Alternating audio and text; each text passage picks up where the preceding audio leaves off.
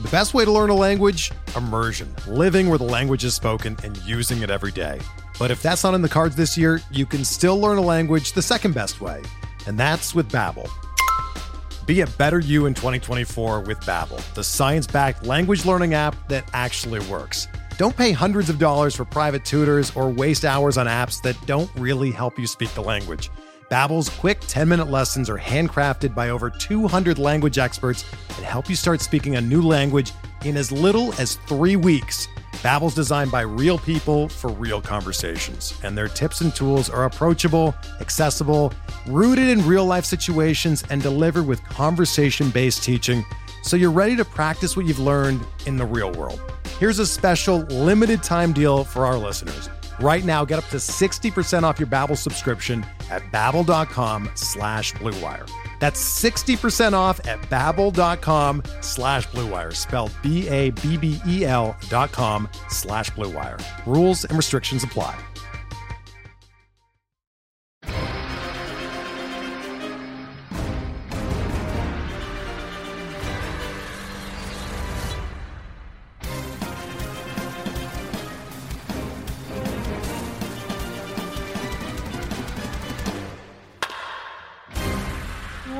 Up? Welcome to episode number 270 of On the Corner, the official pitcherlist.com podcast. Your host, Alex Fast, joined as always by Mr. TikTok himself, Nick Pollack. Nick, how you doing? what is happening. Yes, TikTok goes the clock. Uh, I don't know. That's all I got. Look That's out. Here. Yeah, here I'm on comes. Charlie It's- it's D'Amelio. He's going to take over. Look It's- out, it's- Addison Rae. Here comes Nick Yeah. Pollack. Okay. Okay. TikTok Okay. Fine. You're talking about TikTok, the social thing. Yeah, it's going well. Uh, if you guys know the um the YouTube videos that It's were like a 40 year old man. You talking about the out- social thing? yes, sure. You get it. Okay. We have we have our YouTube videos that we have every day of me breaking down an inning from a pitcher from yesterday. Uh, and we're taking some of that, putting on on TikTok really fast, consumable uh just advice from pitching that I do. It's cool. Check it out on TikTok. It's Nick Pollack PL. They've been a lot of fun. We did it's, it. And it, to be honest, if you're if you're I, I like uh, listen, let me be voice of the people real quick. Do I really want to join TikTok? Mm, Yeah, I understand. I didn't want to do it either. Yeah, great job, Nick. Oh well, there goes that segment. But there's you know there's starting to be a lot more fun baseball content on there, and it's a great way to get your kind of like quick hits and how people are performing. And Nick has been doing a great job delivering on those quick hits. So uh, we're, on there at Nick Pollack PL, Alex Fast PL. But that's not what we're talking about today.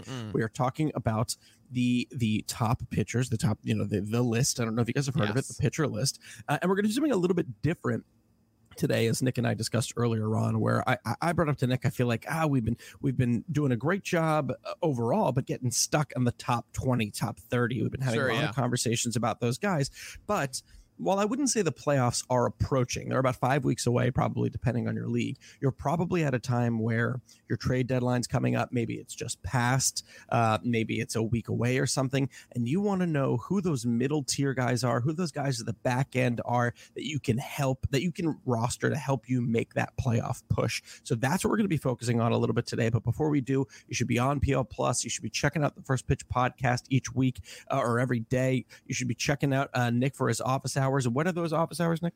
9 a.m. to 11 a.m. Come on twitch.tv slash pitchlist. It is free for you. You just get to hang out. You get to listen. You don't need to say anything if you don't want to, but it's a lot of fun, and I answer every single question I get.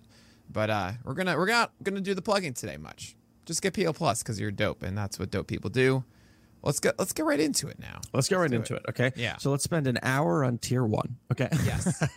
uh, I, I guess actually I have to go ahead. I ha, were there any changes from I now? Uh, you guys might be PL Plus members, but as VP of Pitcher List, I get the preview before the list even goes live. Maybe we'll offer that in the future or something. Mm. Um, but there were no changes from that preview, so we can go ahead and dive right in. No real changes in the top tier. So I want to know uh, you know, I'm going to say who's in this chair. I want to know what it's called. I want to know why it's called that. We're looking at Scherzer, Buehler, Wheeler, Woodruff, Lynn, and Darvish.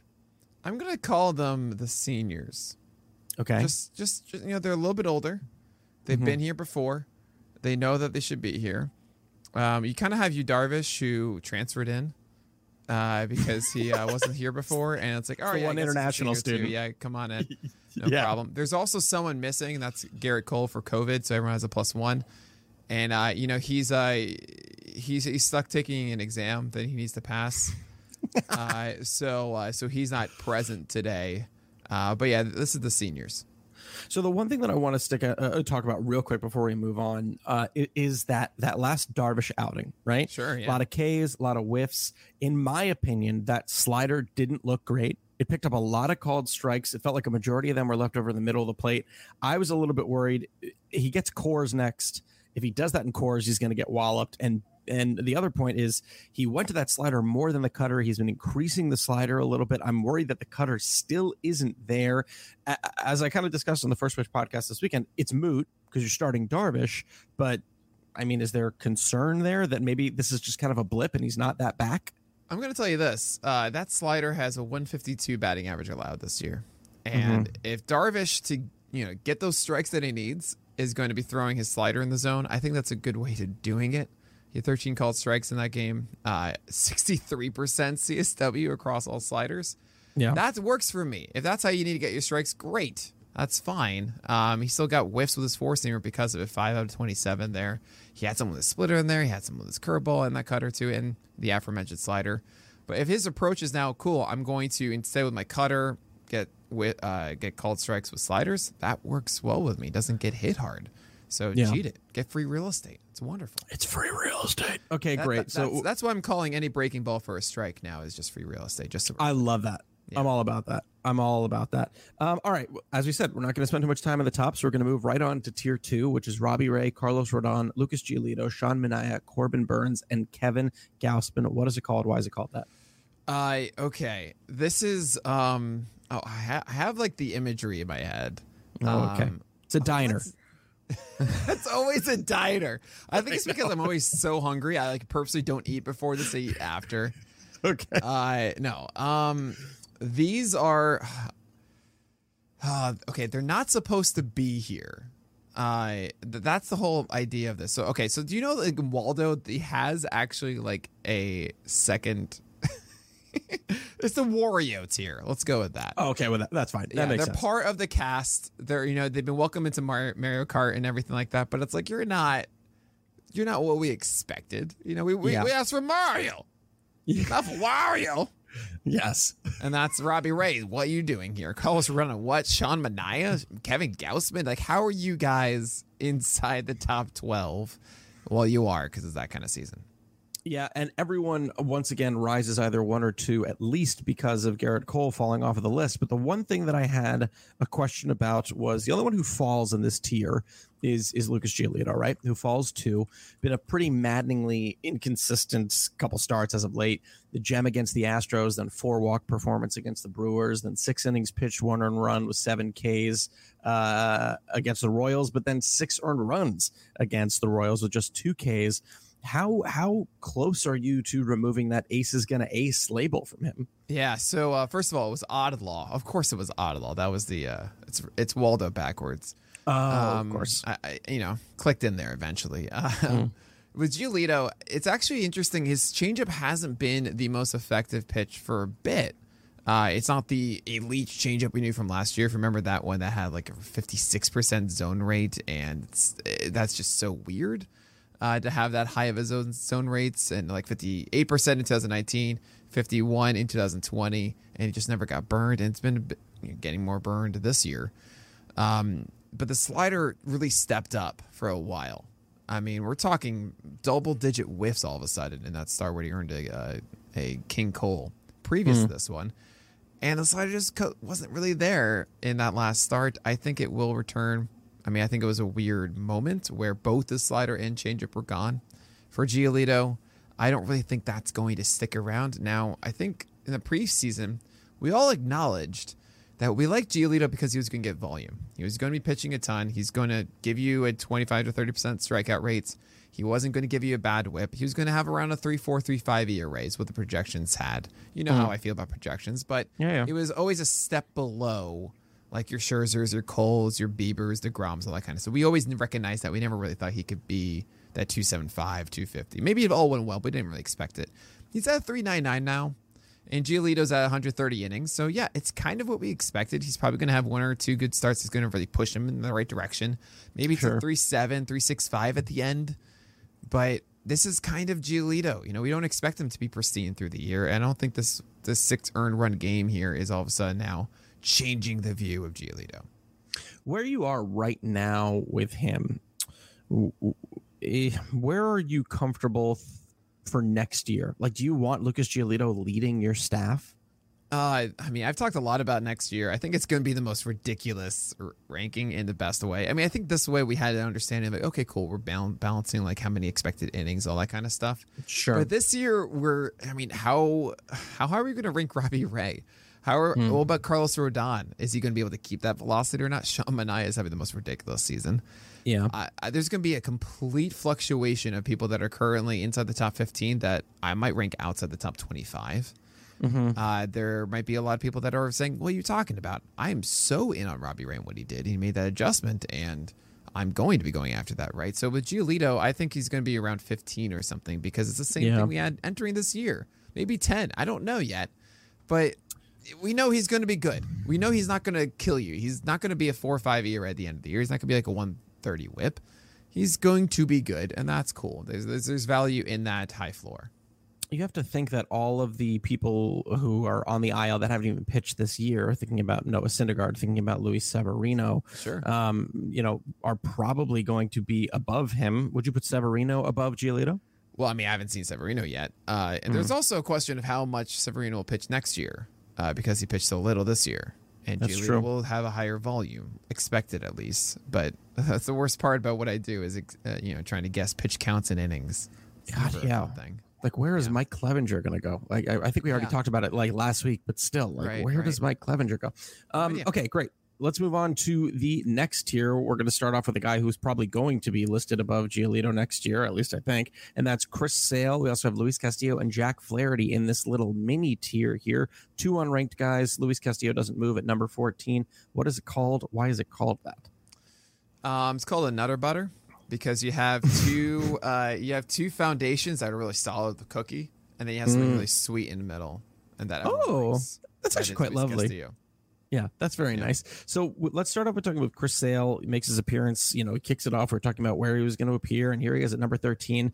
It's really tough not to get excited about him. He had a 35 to 5 K to walk ratio over 20 innings pitched in the minor leagues with a 1.35 ERA. He's going to kick off his season against the Baltimore Orioles. What are you expecting to see from Chris Sale moving forward? The Orioles? I don't. Yeah, yeah. Heard of him? Oh, right. Are they in the East? I didn't even see them. They're like. Uh, they used to be like right next to where the Yankees were in the standings. Oh, wow. That must have been opening day. Um. So oh, don't worry. With that IL, the Yankees are coming right on back. yeah, it's very possible. Um, Chris Sale. Look, I, I I joked last week that I'd put him at number one the second he showed up. Um, I have him at 13 right now because I don't want to be too silly and just put him inside that top tier right away because he hasn't even pitched yet. But I think we all kind of understand that Chris Sale should be coming back and being dominant. It's not a still ill for me. They they stretched him out to pitch at least five innings on return. Uh, I'm looking forward to this. We watched actually on the the list stream, by the way, from four to twelve to four today. Um, you could have watched me create the list and know it before even Alex did, because I sent you after I finalized it with everybody else, just so you know, fast. So you're not special. Well, you you sent all. it to me even earlier.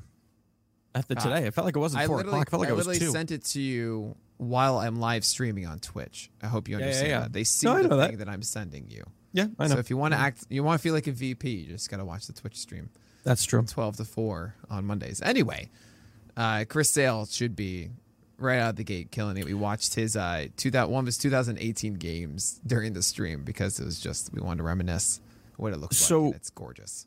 He is not a still ill. Is Jack Flaherty, who's only thrown seven innings in the minors in the past so two starts. 75 pitches against the Pirates. I think you're safe with this. Uh, I think So it it is should, if you have Jack Flaherty, you should be fine starting him against the Pirates. He's even joked and said it was a rehab start. So uh, that that get it because it's the Pirates fast. That's the joke. I thought it was for some reason. I thought it was coming against the Royals. That's what uh, Fangraphs has and roster Oh, resource. really? on Yeah. Thursday. Uh, right now, I see Wade LeBlanc on Thursday, so maybe they pushed him to Friday. But what I see here uh, is, There's is a Wade lo- LeBlanc on. there was a talk of um, yeah, RotoWire has it now Friday. You're right. Uh, Yeah, so now it's against the uh, Royals. there's- doesn't change anything at all. It's the Royals No? and Pirates. No, you are you terrified of the Royals? I'm lost more terrified of the Royals than I mean, it's not really terrifying to lose a guy who's hitting below the Mendoza. I mean, do you know Um, what Soler has done since he's gone? Since the All Star break, I do because he's on my number one roto team. There it Uh, is. of- yeah, for for Tout Wars. Uh, but still, that's not a bad offense. It's not like Soler was the only guy there between Santana so, and would you Perez and Merrifield. game? Um, uh, who else did the Royals just beat up on? By the way, too. Oh, Giolito. Um, I don't know. Seventy. He has not looked good in the minor league. Although I'll say this, eh, he hasn't walked anyone in those two starts, so I don't think it'll be a command thing. Um, I, you know what? It's a Friday, so I guess you can determine where you are in your matchup. But Got to get Yeah. down on Friday. uh, yeah, I guess I would go ahead and do it. You might as well be a risk taker. Why not? And if you have Yeah. Flaherty, you got to start Flaherty. Uh, Let's move on to tier four. Then we are looking at a little bit of a bigger tier here with Morton, McCullers, Urias, Montas, Alcantara, Nola, and Musgrove. What's it called? Why is it called that? Um, we could call it. I'm just gonna call it the morning dew. Okay. Uh, it's just so nice. It's just you know you, you wake up in the morning, You take step a dew. out, like look at look at nature, and you just you, you, run your hand through the grass, and it, you know this this tear represents that feeling. This coming from a guy like- born and raised in Brooklyn. like it's like you wait, there's no grass within a two like, mile radius. Ah, right. Of course, nature, do its thing. Morning dew. Ah, what a wonderful day this will be, because I have Charlie Morton and Frankie Montas on my team. Yeah, that, I can get behind that. I can get behind that. So we'll start with Morton real quick, who continues to rise. He's nearly cracking the top 15. He just had his fourth shutout of the year. He's been hovering around a 30% CSW for nearly all of his starts, with more of them being over than under, really. 3.1 ERA with a 29% K rate and a sub 200 batting average against since the All Star break. That is pretty amazing, man. He is just Yeah. aging like a fine wine. He's uh, I mean, the curveball, thirty-five percent usage, has a thirty-nine percent CSW this year. That's unreal. That's so good. Twenty percent swing strike rate, uh, nineteen percent called strike rate. It's getting it done. One twenty-five batting average low. We like to talk about Framber Valdez's uh, curveball as the best one, but this is, I mean, this is up there as well. His fastball is, I think, the biggest issue and why he's had some volatility. Uh, it's not a swing strike fastball, even though it comes in around 95 miles per hour. It's 9% swing strikes. There are these days where he has this cutter working for him. And I really like when that happens. It's a 31% CSW. You can get a 20% called strike on it. So he can essentially the whole goal is how do I get guys out with the curveball? Uh, you just got to set it up with either four seamers or cutters. And when he has a cutter, it can be like really good for Morton. But uh, even with a four seamer and curveball situation, he can do it too. It's just been, yeah, the unheralded ace, really. 345 hmm. ERA, 109 whip, and a 28% K rate over 130 innings this year. That's pretty great. Yeah, it is nice to see. What's not nice to see was Alcantara and Nola. We'll start with Oh, no. I mean, he has that great start against the Yankees where he's racking up the Ks, and then he has an awful start in Coors, and it wasn't just Coors. He just did not look good as he gives up 10 earned runs. And Nola, while it wasn't as bad, five earned runs and five innings pitched against the Nats, he gave you seven Ks. But for those two, what are you thinking for them? So, uh, so with Alcantara, it's kind of funny. I, I watched this briefly. It was Friday night, um, and uh, I ca- was able to catch the first inning, and I remember just I made noises when he struck Yeah. out Brendan Rodgers. It was these two perfect sliders that he that's not his skill set. It's not his best element or, or is a slider, and he just executed it perfectly. Earned the strikeout. I was like, ah, Sandy, you're so great. And then I ignored it, and then went returned later. I felt, I felt like Donald Glover with a with my pizza box is coming back to the fire room. Yeah, yeah, yeah, yeah. And oh man, so I mean, this is this is the hardest thing to do in fantasy baseball. Is you see a terrible outing, and I gotta say, it, it is rare for a guy that is h- highly regarded to have a blow up start and then have a second blow up start. You know, a mm-hmm. good example, Pablo Lopez. When, Sure. You, know, you start him after he had that one or two bad starts that he's had, and he goes off and destroys it. And you just have to have a short memory. And even with this terrible 10 earned run game, it's still a 365, 365 ERA, 115 whip uh, for Alcantara. He's still going to go deep into games. It's just one of those, like, man, it just didn't work out, but He's still throwing 98 as a fastball, a changeup that I mean, I just feel like it's way better than it is. Uh, has performed, I should say, and a slider with a 35% CSW. Um, he did. It was interesting. He didn't go to the heat as much as he should have. Um, especially like I, I went back and watched some of this, and I got really upset. like I, I, I really like yell at at, the, at my screen. But seeing him turn to the changeup and slider deeper into counts, when you throw a 98 and actually a good command of it, utilize that. You know, do the Zack Wheeler approach. Yeah. I, I feel like he's Alcantara is still Zack Wheeler 2.0. Uh, so you just gotta lean in on the on the fastball and surprise with the changeup and slider. Don't don't force everything to come through those. Yeah, and you're right. Everyone's going to have those blowups every once in a while for sure. I mean, I mean, even Clayton Kershaw, not to the extent of ten earned runs, but he's had those five earned run blowups every once in a while. So I think that makes sense. I'm not really concerned that this is going to be the downfall of Sandy Alcantara. Right. Although I will say I'm very excited. I might even be the first to do it at the end of the season to see here's player X's ERA minus this one bad start because man, uh, this is going to drastically well, change that for him. Well, I mean, uh, he's had multiple. Um, I'm not going to ignore the fact that he had that start against the Dodgers earlier earlier this year. Oh, that that's right. Uh, that was eight earned runs against them too. Uh, so it's happened before. And I will say, if it's going to happen at Coors and at the Dodgers, it does feel a little bit more like acceptable, I guess. But it's yeah. not. It's not acceptable because yeah, you, yeah. even you know you throw in Buehler there, he's not going to do that. Yeah. So um, okay, we can move on to tier five then. Uh, I want to know what it's called and why it's called that. This is a, a, a little bit of a chonker. This is a big one. Shohei Ohtani, Max Fried, Patrick Sandoval, Luis Garcia, Shane McClanahan, Jose Berrios, Trevor Rogers, Freddie Peralta, Alex Wood, Tyler Mahle, and Alek Manoah. This, so this is the travel team.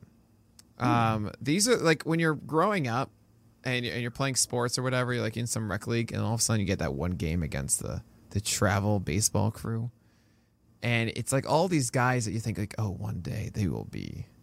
that guy is going to be something. Yeah, yeah. Oh my. God. Like when Dellin Betances hit a home run off you. Yeah. Oh man. If you want to hear that story in full, come talk to me at any. That's a great story. I, am I'm, I'm not kidding. I did do that.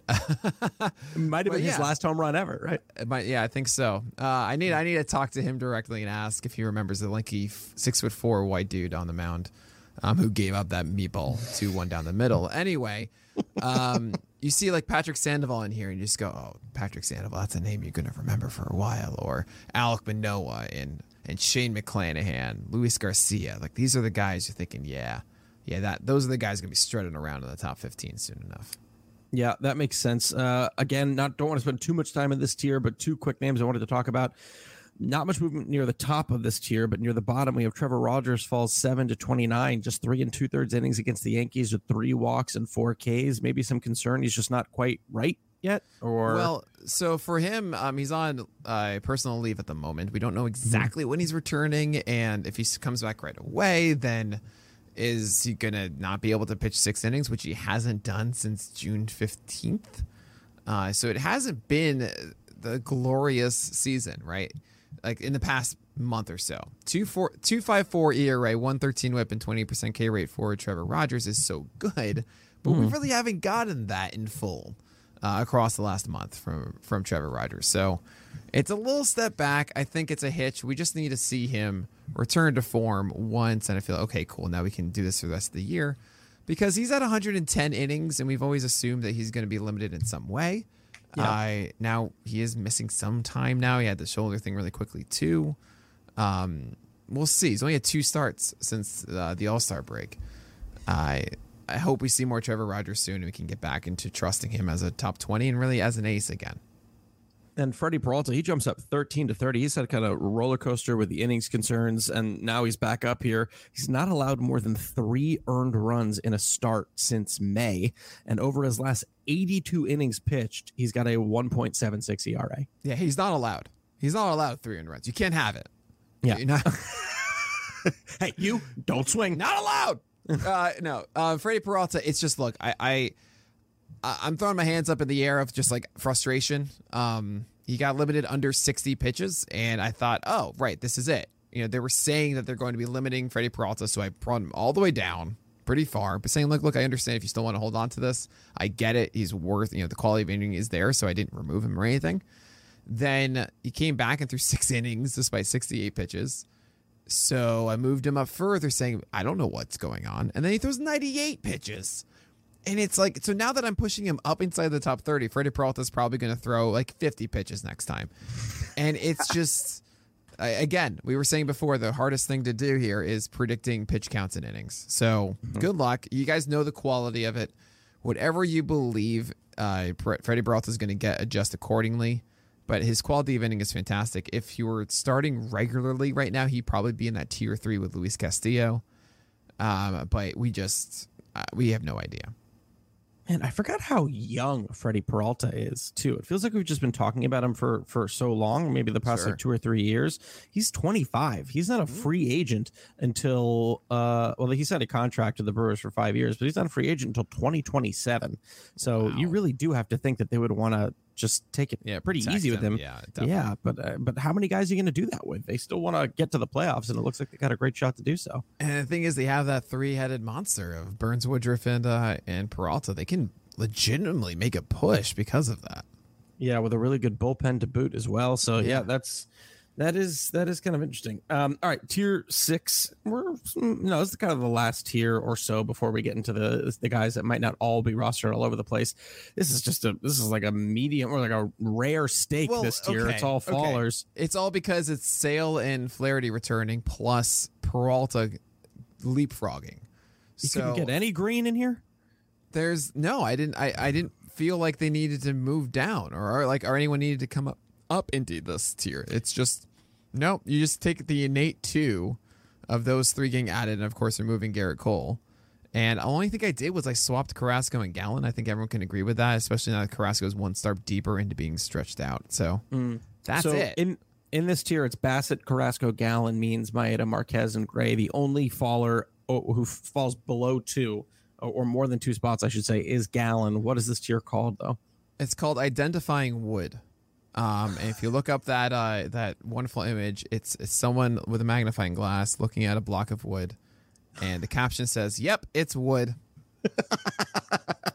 Nothing's changed. It's exactly what it was last week."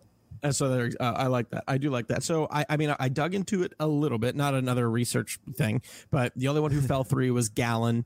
He gets the very poor right. quality start against, or all, one out away from the very poor quality start, but then gets the Giants and Padres next. So, but the, you're saying the only swap between Gallen and Carrasco is because Carrasco, as you said, that was that out a was really it. And I mean, if Gallen had his changeup in the last start, I might be encouraged to put him into tier five instead. Mm. Um, I think he'll get there. I think he's very capable uh, of of being better than he has been the last couple starts. I mean, Zac Gallen didn't just lose his changeup, which has been his moneymaker. He, Yeah. uh, you know, he didn't. And the same really goes for his cutter and his curveball too. They haven't been as pristine as we've seen. I imagine, given more time, he'll be completely fine with us. So, uh, I still have confidence down the stretch. He'll like Zac Gallen. We have another little midi tier here in tier seven with Kikuchi, Valdez, Wainwright, and Cease. Um. Oh, what is it called? Right. Yeah, Um, yeah, yeah. I'm gonna call it the uh, the Goya beans tier. If you need some dinner, here this will work. Oh, this is like a serviceable. Yeah, it's a pantry. Pantry, like yeah, Kikuchi. I mean, I don't. I'm not enjoying myself. Yeah, but yeah. I have to go into the pantry and and uh, Kikuchi. I don't know what I'm gonna get necessarily right now. I don't feel amazing about it. His Sure. velocity is fluctuating a little bit. It was at 95 to 96 in his last one, which is good, but he's not really dominating in the way that we really want to. Um, Framber Valdez doesn't have the sinker command that he had earlier on, so he's more of a gamble than I'd like. I want to think like I don't know, is it Campbell's tomato soup that everyone feels so good about, and it's a classic? So that's Adam Sure. Wainwright here. Um, so this is the whole thing is the pantry, I guess. And then uh, Dylan Cease is that wild card of like I don't know if this canned burger is good to eat still. I love that. I really So- do like that. So there it is. Uh, uh, that is that that was that was a very nice breakdown of that tier. By the oh, way, thank you. yeah. Um, as now we're going to move on though to to we're, we're getting into now we're going you know to keep with the theme of TikToks and reels into Mm. the thick of it. Um, as we're now talking about you know some players that might not be 100% rostered are starting to appear in this tier with Miley Webb, Logan Webb, that is Kyle Hendricks, Jameson Taillon, and Hyunjin Ryu. James Kaprielian returns at 50, and Zack Greinke at 11. What is this called, and why is it called that?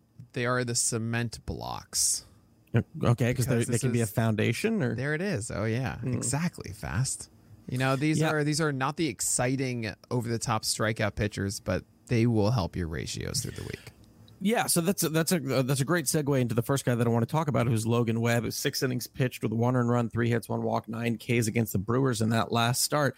We get that season high in strikeouts from him, and believe it or not, it's not coming from the changeup, which is what I think we all thought would be the the impactful pitch coming into the year, like it was last year. It's actually that breaking pitch. Now I know Fangraphs calls it a curveball, Baseball Savant calls it a slider, whatever it is. It took a lot of steps forward eight total whiffs on that pitch, just pounded the edges of the plate with that sinker too, focused down and away with that slider to righties uh, or, or curveball, whatever you want to call it.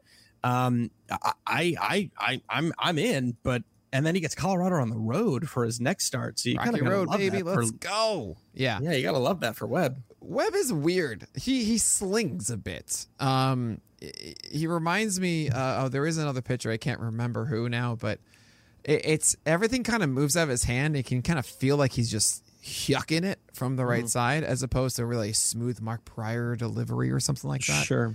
Um, so so when it leaves his hand, it's just moving aggressively, and it's like, yeah, you can't hit this thing. This thing is just too ridiculous.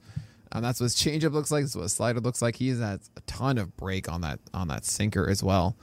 Um, but yeah, the slider has come into form lately. Uh, he had that changeup against the Dodgers about four starts ago, uh, and that really worked out there. I think among the repertoire, he's got enough that one of these pitches is going to get him through the start. And it's at a point where we just you just keep starting Webb. He has not allowed more than two earned runs since since May fifth. If you can believe that. One, two, That three, four, five, six, seven, eight, nine. That was ten starts ago. And yeah, that was a bad one. It was in Coors. Oh no. Because no one's I don't think anyone started him in Coors for that. Yeah. Uh, but he's survived the Dodgers three times since then, and Cincinnati, and the Astros. So you got to just start Webb now. Just don't think about it. Start Webb. Treat it like a Vargas rule if you really want. But I- I think I think you'll be fine the rest of the way. Uh, the other guy who rose quite a bit here, right behind him, is Kyle Hendricks, who rises seven. He's got a three ERA on the nose since July 1st with that lovely 15% K rate. He also has a 1.33 whip in that time. Is he just kind of settling into his role as the the king of the Tobies? Is he is he the new Spider Man? Well, okay, hold on a second. There's a, there's there's an important distinction that I established today. okay. All right. There is Spider Man, which is the best Toby. Mm-hmm. And if you're telling me that has a 133 whip, that is not the best Toby, Okay. right? Um, the best Toby, I think right now, Spider Man is Wade Miley. Oh, Uh, okay. actually Top of the a- tier. Yeah, he's uh he's the whip is the question mark there. It, there was a moment it could have been Kwang Kim. We'll talk about it at the end of the year. We'll have some awards for who who's nailing it down. Essentially, to be a Toby, you need to be the best ratio guy with about a twenty percent or lower strikeout rate. Okay. So we'll see. Uh, so yeah, we'll see who ends up as that. Um, but right, yeah, Kyle Hendricks, he seems fine again. I mean, he had four, uh, one start of four innings against the Reds, but then pretty much his last. Oh my God, every single start, save for since May sixteenth, he's had at least six innings. Um, save for that one game. Um, we're talking like fifteen starts there.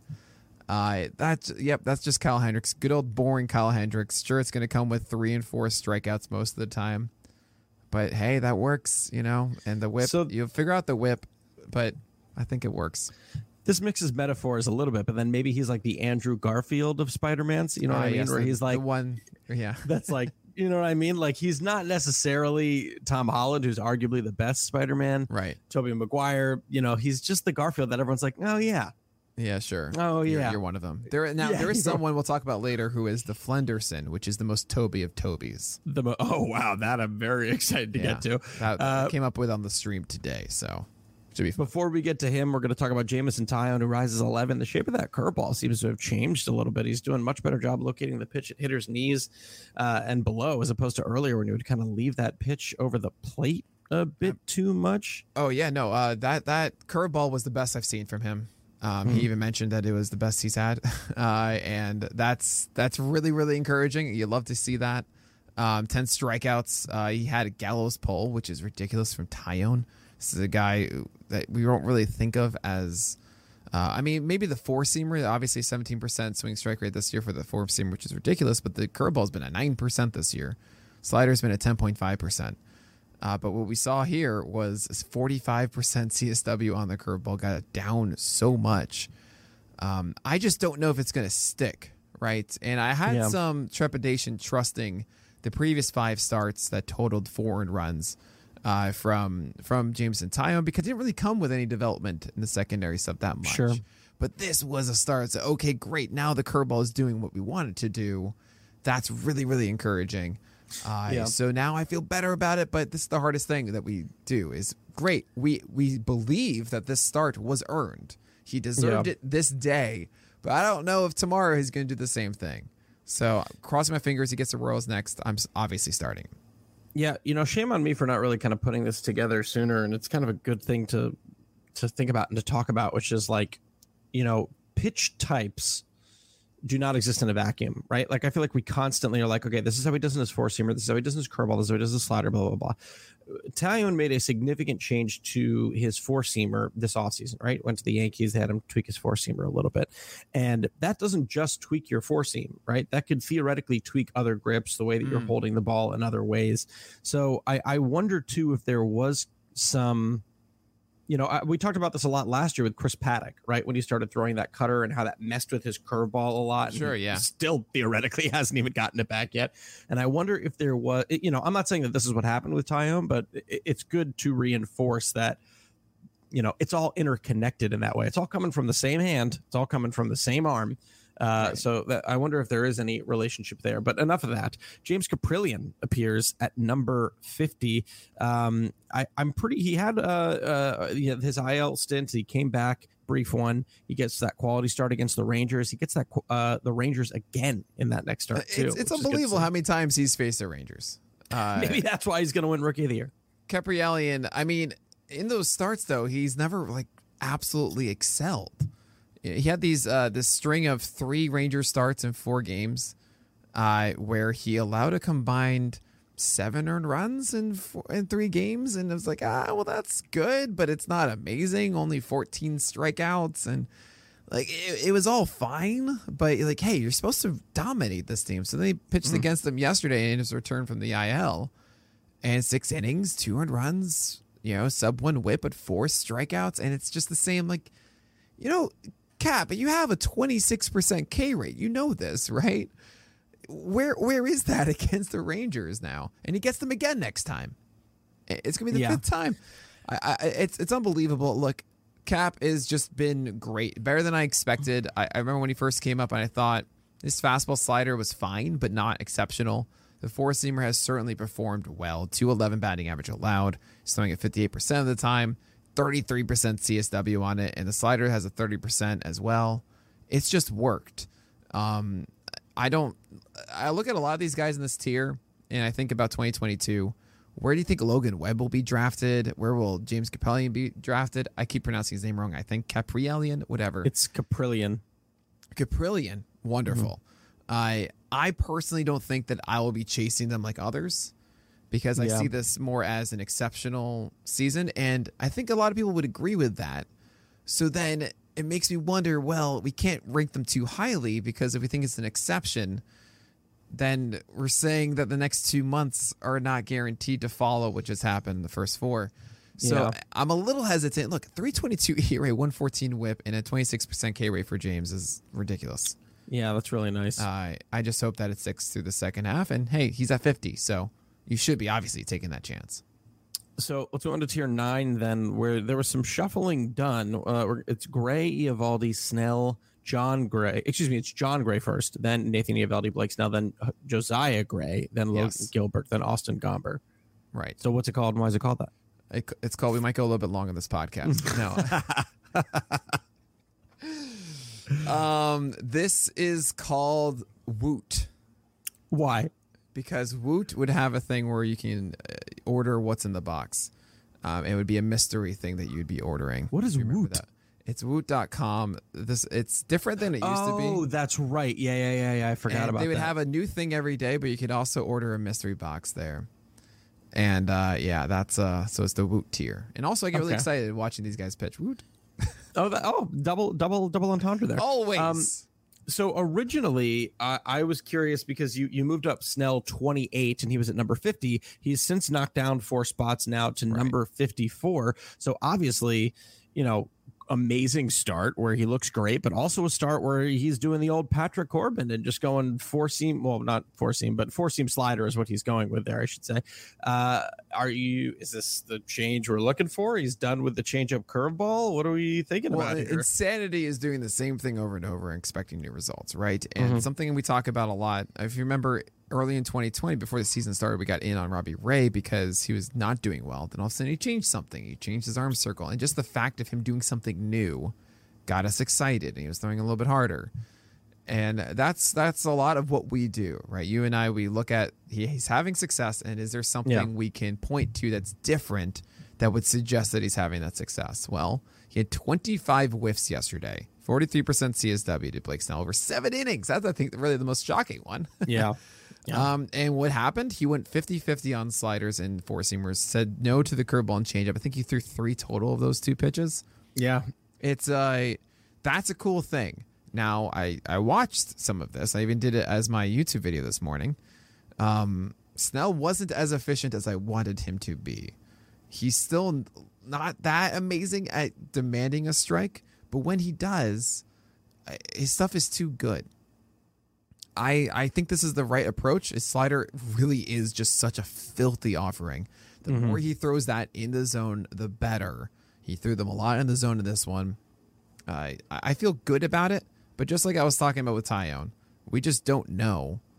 We just don't know if this is going to stick for the next time, right? We saw him have a great start against the Mets, and then that went away, and uh, you just don't know. So if you're kicking yourself, saying, "Oh man, like." Ah, why did I ever get rid of Snell? Like, no, no, no. You did the right thing, probably getting rid of Snell because you did not endure all the ratios that he gave you otherwise. And who knows if this one will stick right now. Um, and I do want to note the zone rate on the slider was 32% yesterday, not as high as I wanted it to be. I want that to be a 45% at least zone rate pitch. Because if he's doing that, then guys really need to be up there and attacking more and allowing him to be more efficient. Uh, so I, I hope that we can see you know that kind of Snell moving forward. I'd like to see that too. You know, I, I you got me very curious. Thinking, you know, you're talking about uh, Snell's ability there to, to kind of go seven innings, which has been kind of unprecedented for him, and me thinking about, um, you know, is it giving? Uh, and my faulty memory is like, oh, it seems like he gets hit a lot in the first inning, and that's not untrue. He has a 343 woba in the first inning. There are 89 pitchers who have thrown at least 300 pitches in total first innings overall. Okay, so a pretty big sample.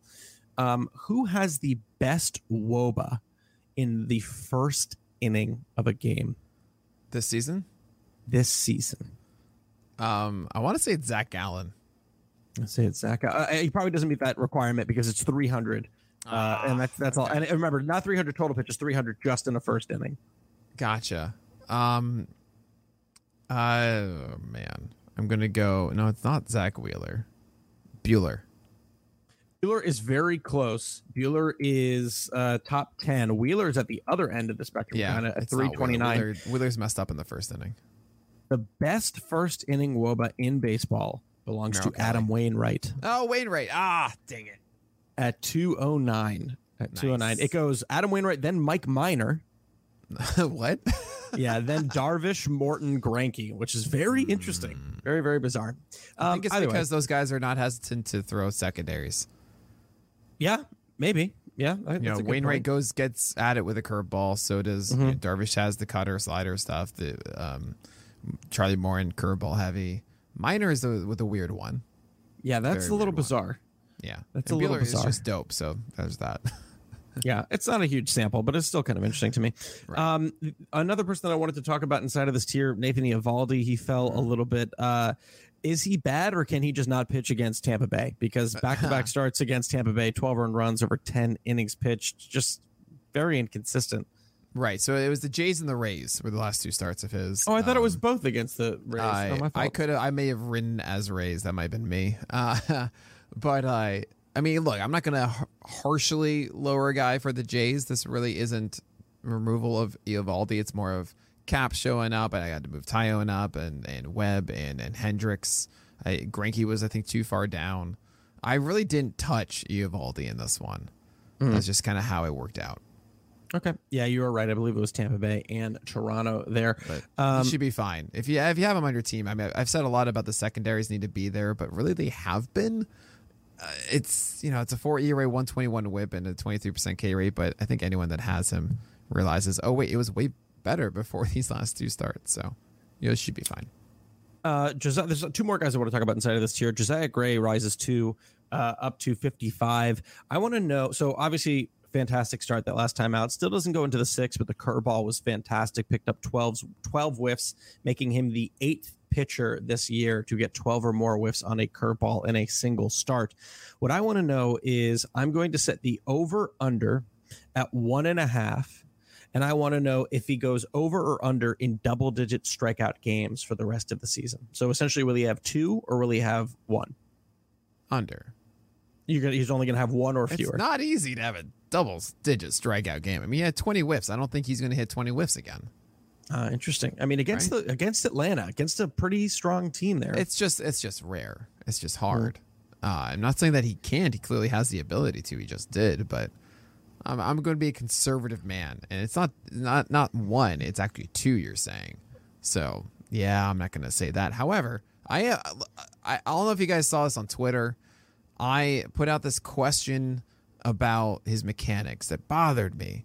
Um, I watched it and I noticed his back leg is getting so low, and he's putting a lot of balance on it, on his delivery that made me question if he can be consistent on timing and release point and everything. That um, that might be shifted if you're relying so much on that balance that you might need to feel like you speed up or you slow down or whatever based on it. And I put it out to Twitter from just one video. Um, and I got some amazing responses. I got to hand it out to to baseball uh, Twitter, or really pitching mechanics Twitter, for really just a wonderful thread. No, you know, no egos, no uh, angst, nothing about just a good discussion of this stuff. And Yeah. I think the general consensus was it wasn't great, but it's not the worst. Um, because he has been doing this for a while. The Dodgers may have shifted it towards this, but even through his career, he's showcased that he's been effective while doing this. And so innately, it made me worried about it. But, you know, I, I- came away from thinking a little bit better about it. And this 10 cr- strikeout game and everything for Josiah Gray, it's like, you know what? All right, I think he's okay. so, so I feel good about this moving forward. I mean, 95 on his fastball. I think we overlooked the fact that in his start, he still had six whiffs on his on his uh, four seamer for a 14% swing strike rate. It, it, it was really, really good. Um, he got that curveball down a ton, a ton of chases, uh, 50% O swing, which is so nice uh, on that curveball as well. And he also has a slider too. He went to the curveball more than the slider, but the slider is not a bad pitch either. 42% CSW here. We'll see. We'll see how it goes with Josiah Gray again. We don't know how much this, this will stick, but there's been a lot of discussion with him versus Kyle Muller and Luis Patino, maybe some Daniel Lynch in there. And uh, Josiah Gray to me right now is the clear winner with a very clear path also to playing time as he'll pitch through the end of the year in Washington in a low pressure situation. So excited for him. So uh, I'm going to say next to nine Ks or more in a game. Josiah Gray, Cal Quantrill, Logan Webb. I mean, it's Josiah Gray. It's not going to be Cal Quantrill. Get out of here. What about know, Logan 20 Webb? whiffs. He had 12. Uh, no, no. Webb is not really that's bigger. Josiah Gray's a much more of a strikeout guy than Webb. So Webb. I mean, so so Gray. It is Yeah, definitely not not Webb. The last guy I want to talk about inside of this tier is another guy who is a pretty big riser here in Austin Gomber rises 20 to 57.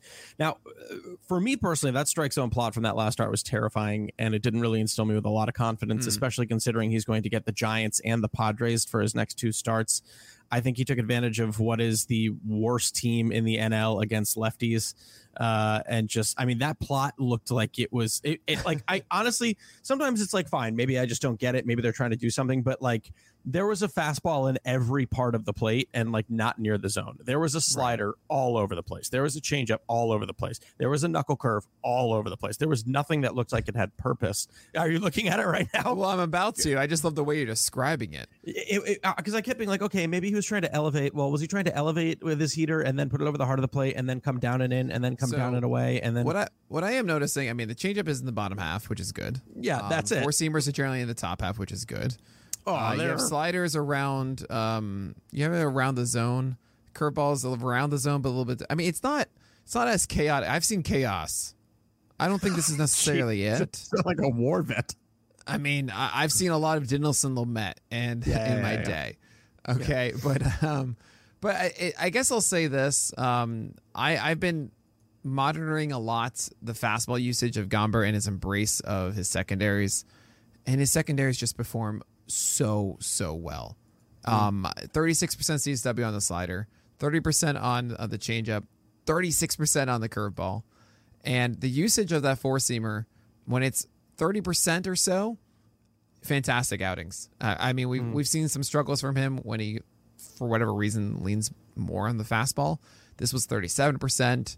That works for me. Uh, he's able to get a ton of called strikes in this one with it. That that's all you need to see from it, right? 23% called strike rate on the four seamer sets up everything else. I think this approach from Gomber, he's figured it out. He figured it out earlier this year.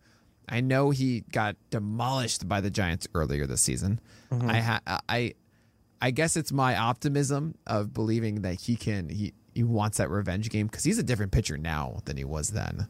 Sure. Uh, but uh, but you're right. It is a tough schedule ahead, and maybe I should have taken that more into consideration.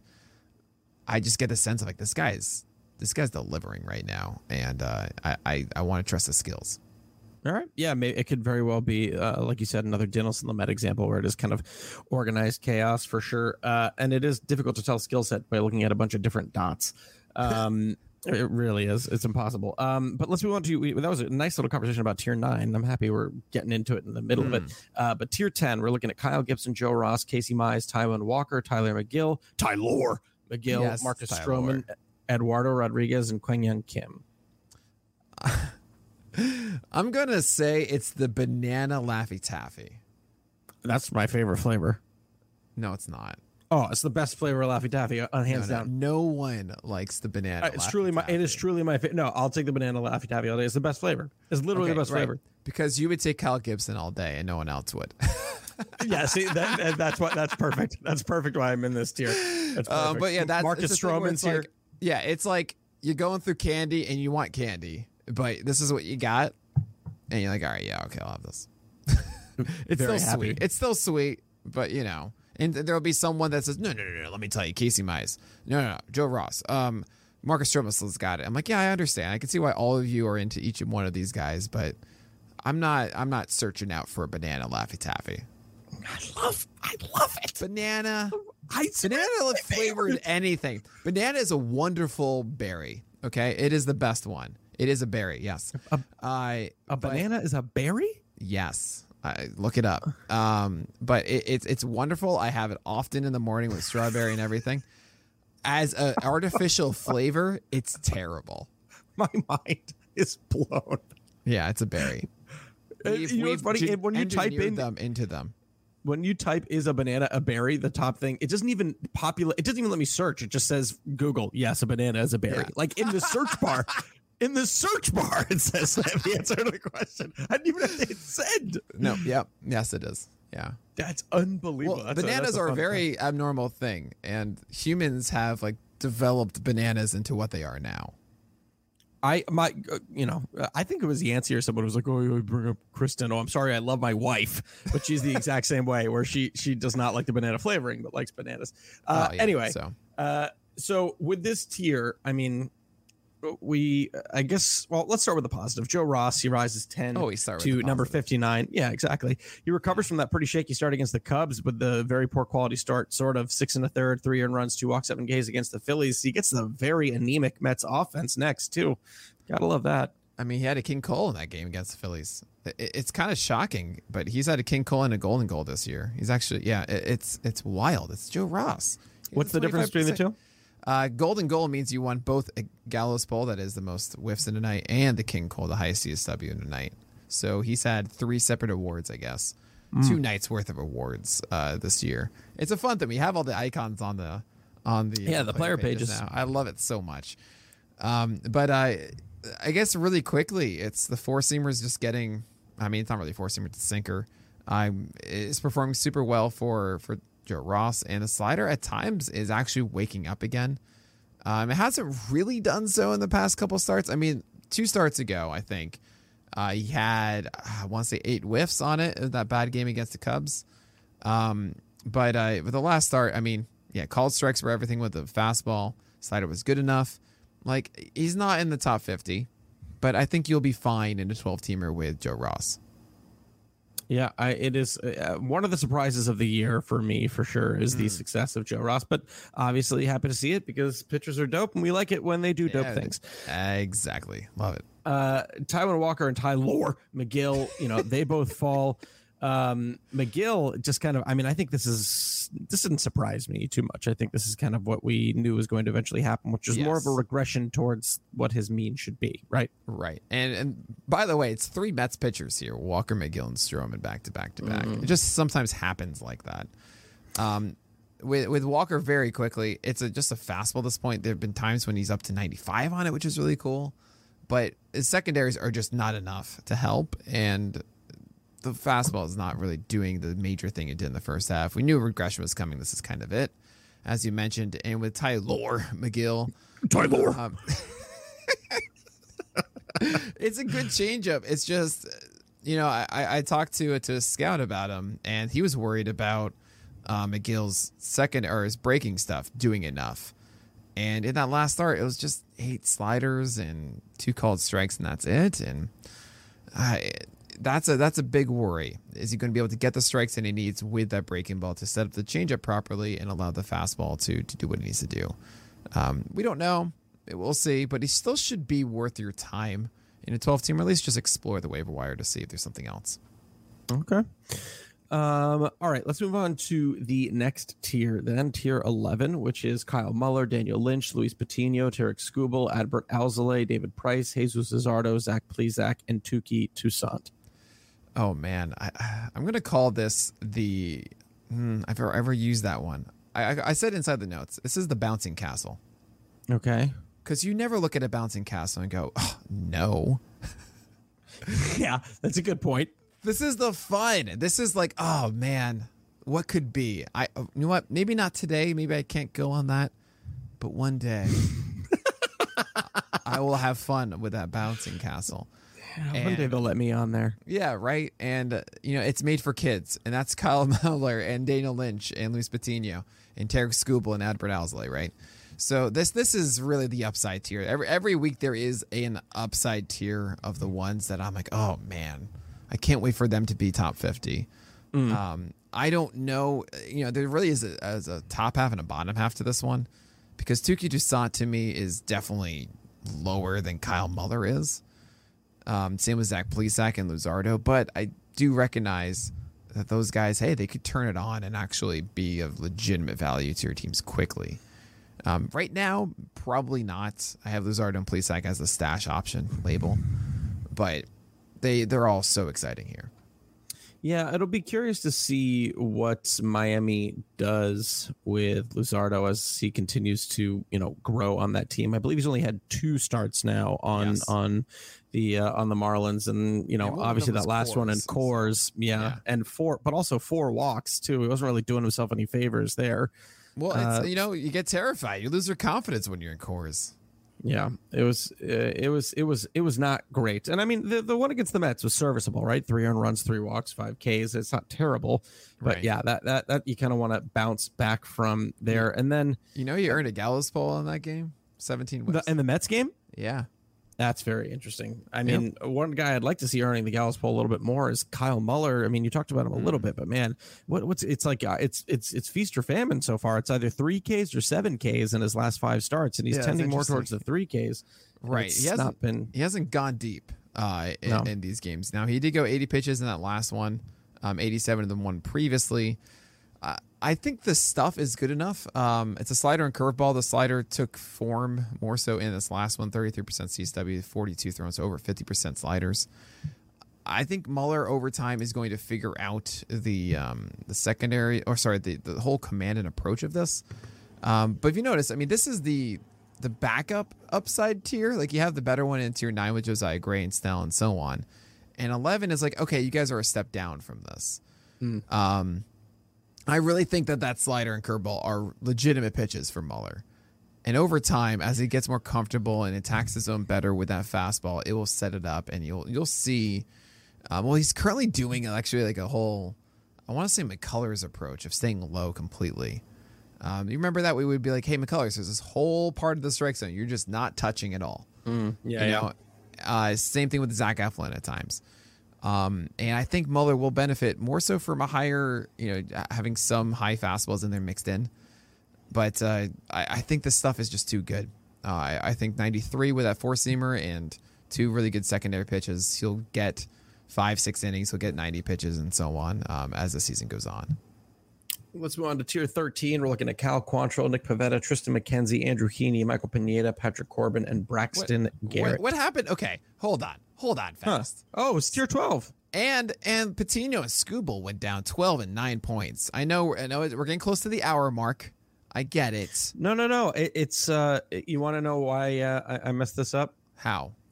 Uh, I think some of the no, no, no. I just messed it up because I just scrolled down a little bit too far because I was excited How to talk you? about Cal Quantrill because I was going to Mhm. guess that he was the Toby that you were talking about before earlier in the cast. Oh, Toby wouldn't have 20 whiffs in a game.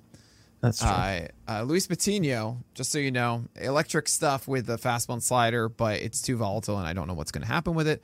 And Tarik Skubal, the Tigers are likely going to limit him. Plus, he hasn't had that slider and changeup combination in a while. Zero out of 31 whiffs on sliders and changeups in his last start, Tarik Skubal.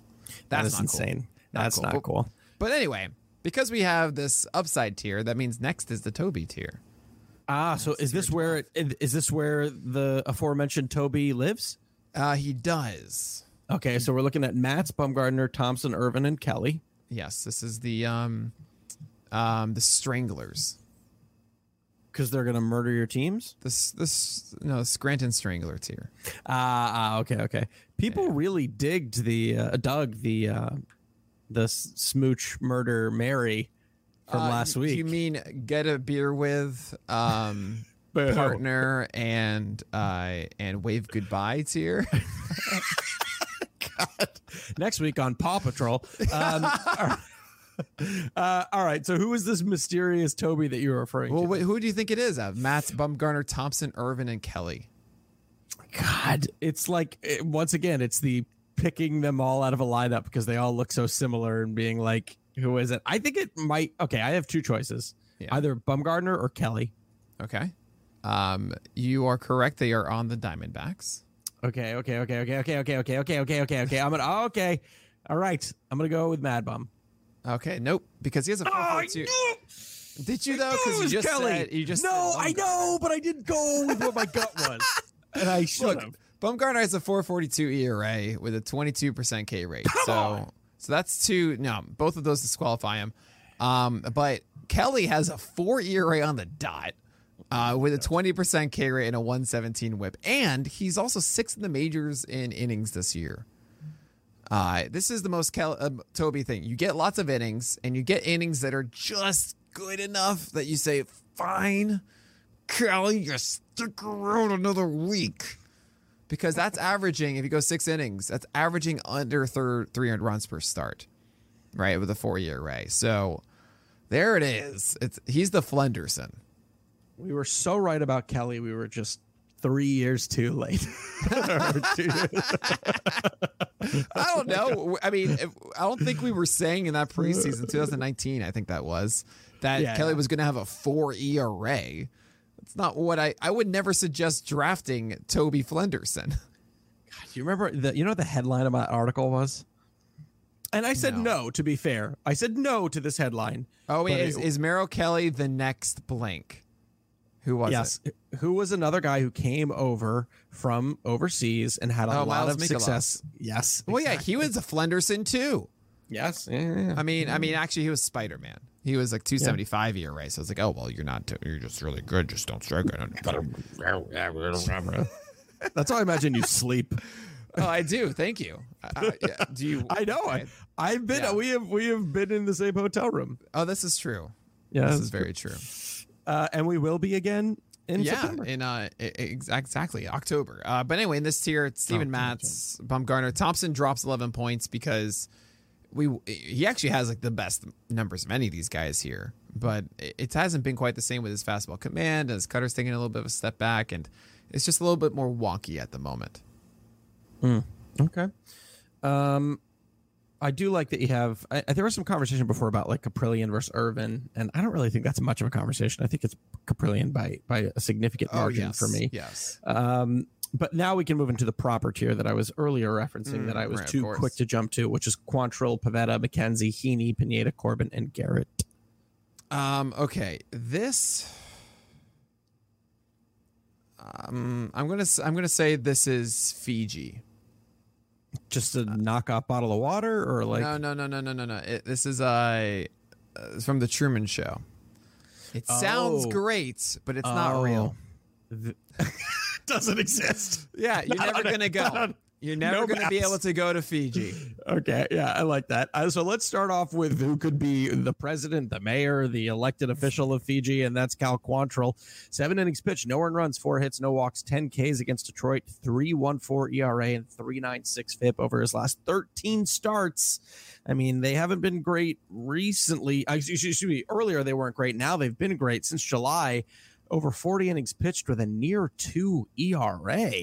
And now we're talking about a guy who isn't even coming close to the top 50. What's so just not buying any of this whatsoever? So before this start, it was a Vargas reel of, and still is a Vargas reel, but uh, Sure. I, there- there's a lot of just nothing. Like this, this stuff is just not that good to me. Um, now all of a sudden he had this start against Detroit where he had ten whiffs on his four seamer, but it was also slower than it has been all year.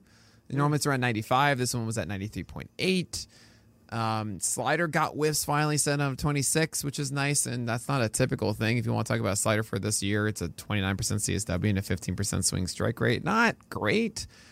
Uh, The changeup is a 22% CSW. The curveball gets uh, 15%, 16% called strikes. Like this whole thing isn't isn't really the repertoire of someone you would imagine that's on this stretch right now.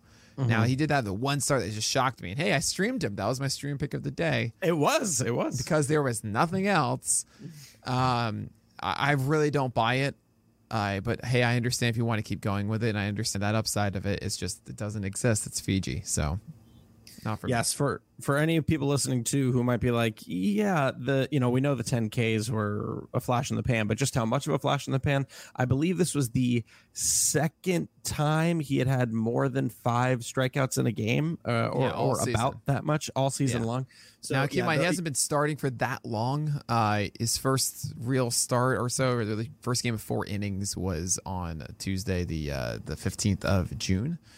Um, I will understand 300 runs total in his last five games for Quantrill is something of interest, and I understand if you want a Vargas reel, by all means, that's why he's up there at 80. I was even tempted to put him into that tier 11 because of how good of a stretch it is yeah. but I I just I don't buy it, and it's it's always this clash of how much do I weight a Vargas reel versus do I really expect his performance in the last eight weeks? So he's down here at eighty. Uh, another guy who's made things well actually this guy's made things a little bit easier for you was andrew heaney who falls again 10 spots down to 83 thought maybe a nice change of scenery would be good it yeah, has you know, maybe. not been great No, it didn't really work out. Uh, he did get nine strikeouts though, and a 117 whip in that game against the Mariners. But yeah, 400 runs. He still allows home runs, more at 11. That's it. um okay is there anything about so Braxton Garrett? I was a little uh, out. Uh, then he rises 14 up to 86. What are you seeing from Braxton? Braxton Garrett? Garrett's command is actually really good. Um, he had a jam in the first inning where he base, got bases loaded and he just got completely out of it. Uh, he gets whiffs on his four seamer, and it's weird because he throws sub 90. Uh, and he also got a King Cole in his previous one before when he had uh, 10 strikeouts against the Padres. Like, it's strange. And he does this from the left side. It kind of works. Mm. Is this really good curveball he gets in there? I, I just, I don't know. I don't know. But that's where I'm at right now. I don't know. Okay. I'll take that. I mean, yeah. we're at the back end of the list. So I don't, after 80, I don't know, is very acceptable in my opinion. um, sure. Let's move on to tier 14, which begins with, you know, I'm going to say it. I, you, you and the first pitcher in this tier have i think a love hate relationship where sometimes you I, I i you know i text you and i'm like what are you doing? You're like i can't talk. Me and ross are hanging out all day. And then sometimes i'll text you and be like what are you doing tonight? And you'll be like oh i just had a big fight with ross. I don't want to talk about it. Okay so here we are. So ross stripling johnny cueto mike Minor tyler anderson marco gonzalez jt brubaker vladimir gutierrez dallas keuchel ryan yarbrough and chris flexen. This is um your grandparents chinaware it's like okay. you know, you know those houses where you just you step into like an old person's home and you're just like, oh. Mm-hmm. And there's got that musk it, to it. It's just the whole thing. Everything's sepia toned. It's all these designs that you would never choose yourself. You know. Sure. Just like how many hours am I going to spend here? Yeah, yeah, yeah, yeah. I don't know. That's the feeling I get with this tier and I'm so sorry. I'm I, I have nothing against you know. I'm sure they're lovely grandparents. Grandparents. Like, no, that's that's joy for you. Sure. But you know, uh, every every child at some point has gone through that feeling, um, and uh, yeah, it's it's not a fun tier. Look with Ross Stripling. Actually, I know now. If I do a roundup again with him this year, I know what I'm going to call it. Mm. It's the what? strip stakes. Okay. As in S T A K E S. Ah, very nice. Uh, because Ross Stripling, like you know why I've been out on Ross Stripling, right? Uh, no. Why? Because he didn't have a secondary since this one game on June 16th, where he actually had them against the Yankees. He got nine strikeouts, and then didn't really have a good slider curveball changeup since. Actually, in the next start with seven Ks, yeah, he didn't really do anything with those three pitches. It was just on the fastball, which I don't think is that good. Okay, now finally, I will say against Cleveland, that changeup showed up. Eight strike, uh, eight whiffs on 22 thrown. That really propelled the start. Six strikeouts, six innings, no earned runs, uh, mm. four base runners, right? And then I'd say, okay, you know what? Now there's something that maybe I could latch onto that says maybe Stripling is worth uh, a lot more than I've been giving him credit. But he also, uh, yeah, he hasn't gone six innings, save for that one game, and then yeah. since June 22nd.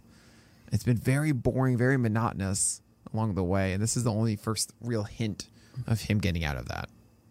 I am glad to hear that you guys are back on the mend, though. that is good. Um, he's a nice guy, person, by the way. He's a, yeah, a very nice guy. Last person I want to talk about in this tier uh, is Marco Gonzalez. Um, now, mm. I, I know Marco Gonzalez has never been your favorite sure. um, pitcher to watch. Uh, it, I, I would say, believe it or not, but I don't think it's much of a shock to hear for you at least that this was the first performance in which he has given up no earned runs all season. Sure. Yeah. Um, can he return to being a serviceable run suppressor, low ERA, no strikeout guy moving forward? Sure. Yeah. I mean, he could be a Toby. I get that. Yeah. Um, I mean, he gets Texas I mean, that, that's why. Again. That's why he's here. I, I thought about. Uh, I will say this: this is kind of tough because Stripling, Cueto, Minor, Anderson each actually have value. Um, Minor has been better than expected uh, lately. Cueto is getting weird, like whiffs on his four seamer and surviving as a Toby. Uh, and Marco Gonzalez, yeah, I recognize like he's actually not bad. Uh, five earned runs in his last four games total. Uh, this could be something of value for you, but it's it is a Toby at best, and that's the problem. Yeah, yeah, totally. I don't I don't think he's someone who uh, you're really looking for upside here. But he, I think he's like a midweek. Like, yeah, I could use some some some good right. ratios. So I'll go ahead what, and get. Marco. That's why all of these guys are here. Yeah, um, is they yeah, give exactly. them the right matchup. They are they are a Toby. All of them have that label save for Ross Stripling. The final tier we are looking at, tier 15, hasn't been a tier 15 in quite some time. Usually, you've been capping it at 14. Yeah, um, I, uh, Yeah, I I shortened some tiers earlier on. Yeah. That's fine. We're looking at Detmers, Eli Morgan, Carlos Hernandez, and Dylan Bundy. What's it called? Why is it called that? This is called the megaphone Okay. because I just wanted you to shout Dylan Bundy. so I actually, it's funny that you say that. The only question I have about this tier involves a person who isn't on this tier. Uh, and he actually, I think he, it's tough for me. Sometimes the note, the find doesn't really work on this page. I don't think he's included in the notes anywhere. Who We're trying it? to do a quick, it's the A, it's the leader in ERA since the All Star break. He has a 0.86 ERA in over 22, I think 22 innings thrown. So puts him on the qualified list. Uh, and and in terms of ERA, no one's been better, Nick. And he's not even here. I I got And he's a- And he's a Baltimore Oriole. Oh yeah, well no wonder. Oh, it's Jorge Lopez. Come on. No. No. It's not Matt Harvey. Oh, it is. I'm not putting Matt Harvey on here. The ERA leader since the All Star break. What was it four? Everyone starts? knows that that 20 Well, he has had four starts. He had yeah. 18. Yeah, he had three starts of nothing because he had 18 innings of scoreless, and then okay. Exactly. And Sure. he couldn't even get a 100, Nick. Is that what you want? He couldn't even get a You know, you 100. know the joke I have for Matt Harvey these days. But You know, he's not. He, everyone calls him the Dark Knight, yeah, but no, he's Harvey Dent, as in he dents your ratios. I- that even gives him too much credit because Harvey Harvey Dent's Har- Harvey Dent's cool. You're talking about a big Well, he's two faced. You're talking nerd. about four good starts, and he's going to be terrible the next one. yeah. Okay, that I can get behind. That I can get behind. That I can get behind.